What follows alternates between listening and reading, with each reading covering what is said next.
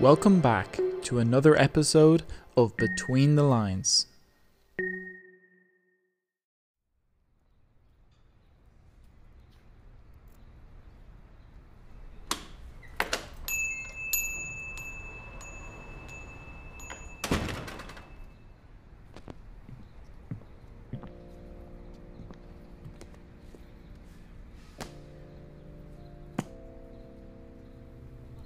Ah, welcome back. You did promise you'd come back, if I recall. But I shouldn't act so surprised. It is quite the wrong reaction. Well, nevertheless, it's always reassuring to see a loyal customer back in my store. I knew my story recommendations were too good to resist. I know a story when I see one. Uh, mm, how's my week been? Oh, it's been busy. Planning, always planning. It's good to keep a routine, to plan every day in advance. Grants me a sense of control. Life is all about control. How you command every second of your day. Seconds are like the leftovers from food. People just throw out their scraps like it doesn't make a difference. Only the foolish optimist can deny the dark realities of the moment. Roosevelt's words, not mine. Some people just don't understand the importance of time and timing. I do. It's a skill rather than a habit, now that I say it out loud. So few people get it right, but oh, do I get it right. I never waste a second. Each one is an opportunity, and I never give an opportunity the chance to leave. Uh, I've drifted off once again. Apologies. I get wrapped up in these uh, deep thoughts sometimes. It's hard to entangle myself from them. Let's uh, let's see what books I have here. Mm, I had this book picked out for you during the week. I thought you might appreciate a story that's got more of a fear factor packed into it. Here it is. Well, I won't delay you any longer. Get started. This is one of those stories that you can imagine yourself in. Makes you question, what would I do in this dilemma? You'll see what I mean. Take a seat on the red couch. Enjoy.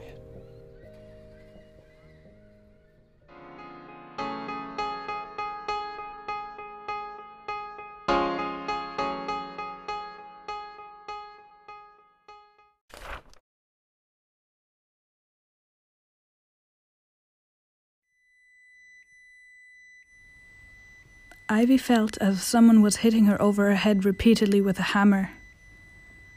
Her head ached, and as she opened her eyes, her vision was blurry, her eyelids heavy. The room she was in was dim, and as her eyes adapted to it, she realized that she wasn't alone. Four people lay beside her. On instinct, her breath sharpened with fear, and she inched back from them.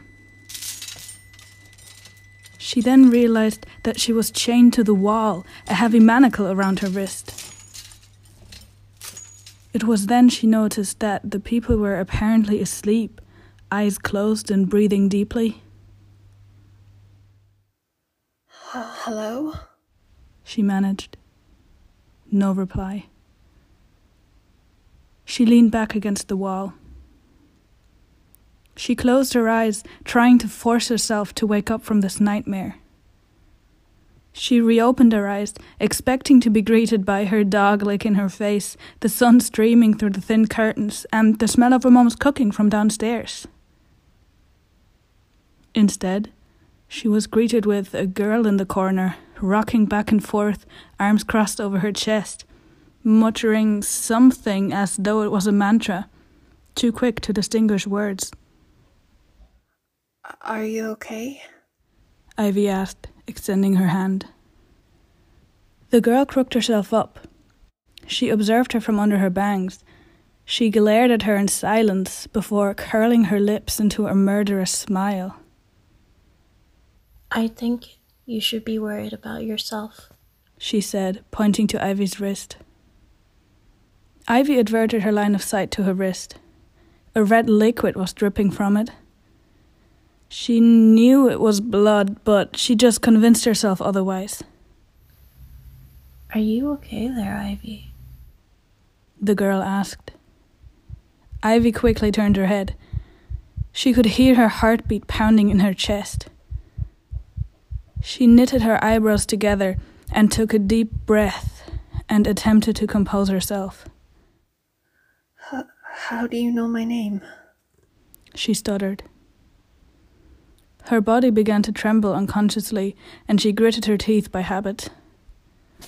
She brought her knees to her chest and held them together, fighting the urge to shake uncontrollably. The girl's murderous eyes observed her once more before her thin, dry lips curled into a smile again. Ivy brought her hands up to her lips and began to nervously bite them. You're wearing a name tag, just like the rest of us. The girl said, referring to the two other boys and the lonely girl across from them. Ivy glanced at her and then her name tag. She was barely able to make out the letters to read it, the light behind was too dark. She lay back and sighed. But She managed before stopping abruptly. never mind. She continued shaking her head.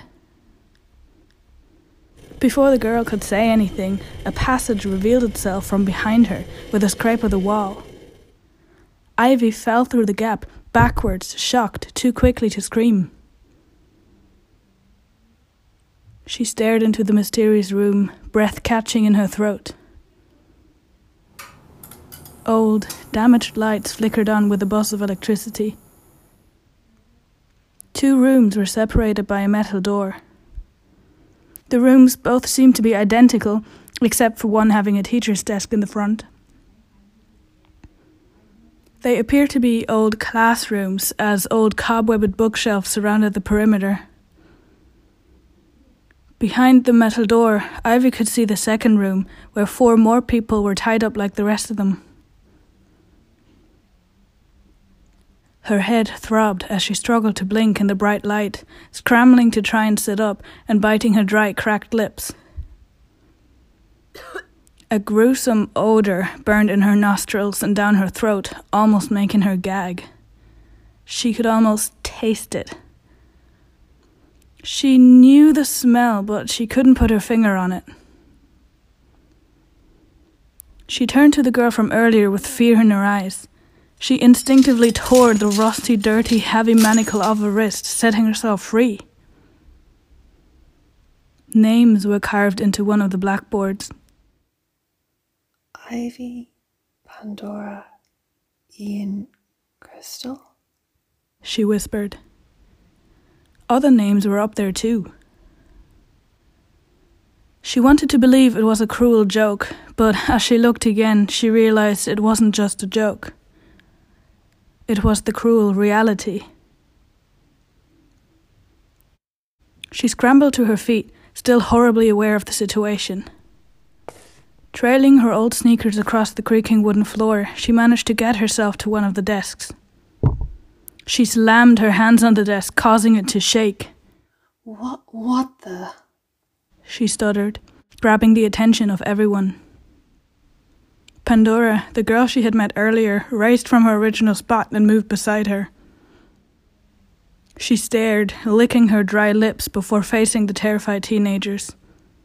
She held a letter in her hands. Out of pure curiosity, the rest of them moved closer to her into the first room. I hope you like the setting. She read slowly, her eyes flickering across the printed words. There was a short pause before a short haired brunette rose to her feet, tears glistening in her eyes. She held her trembling body tightly, as though fearful it would fall apart. What the fuck? Where's the bastard that left that?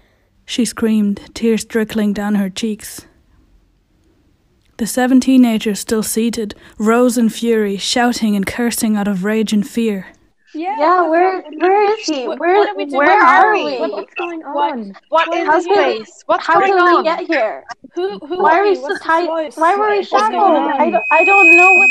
A microphone switched on and ceased the chatter. Ah, it seems like everyone has awoke.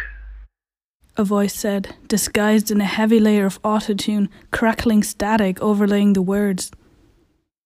I have invited you all here to participate in my game.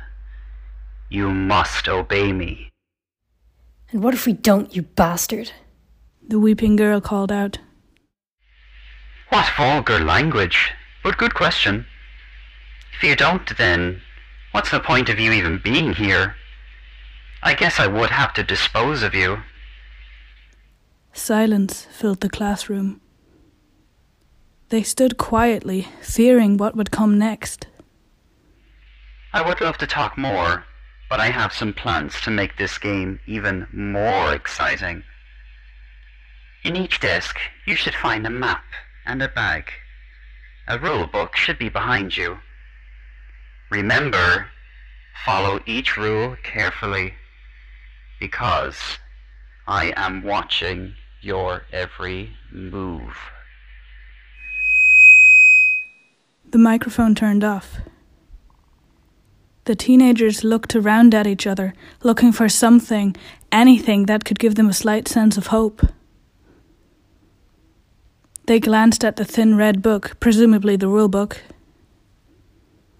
They stood in place, waiting for someone to open the book, or for someone to proclaim this as a terrible practical joke, anything.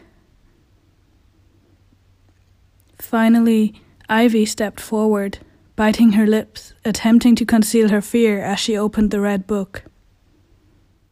Let the game begin. She read aloud.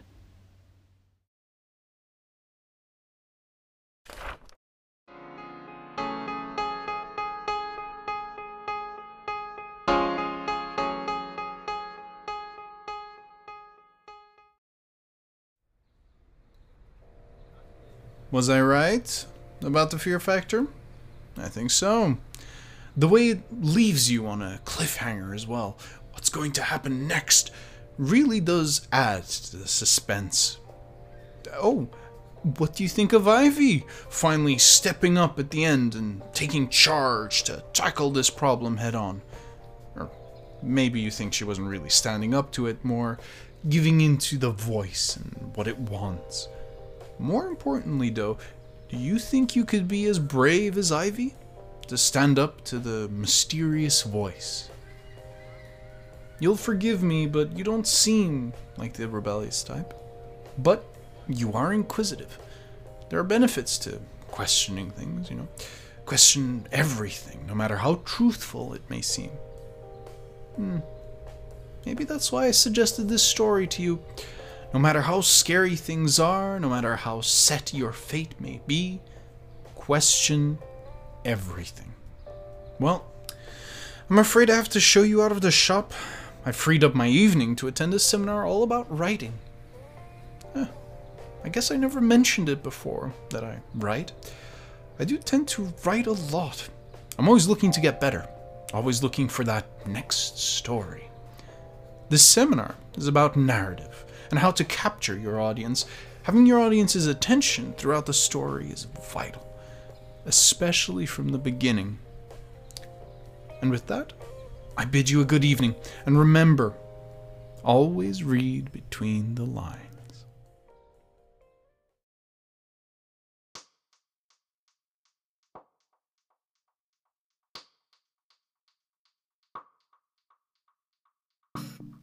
Thank you for listening to another episode of Between the Lines. This week's short story was written by Amina Trabue. Tune in next week for another episode of Between the Lines.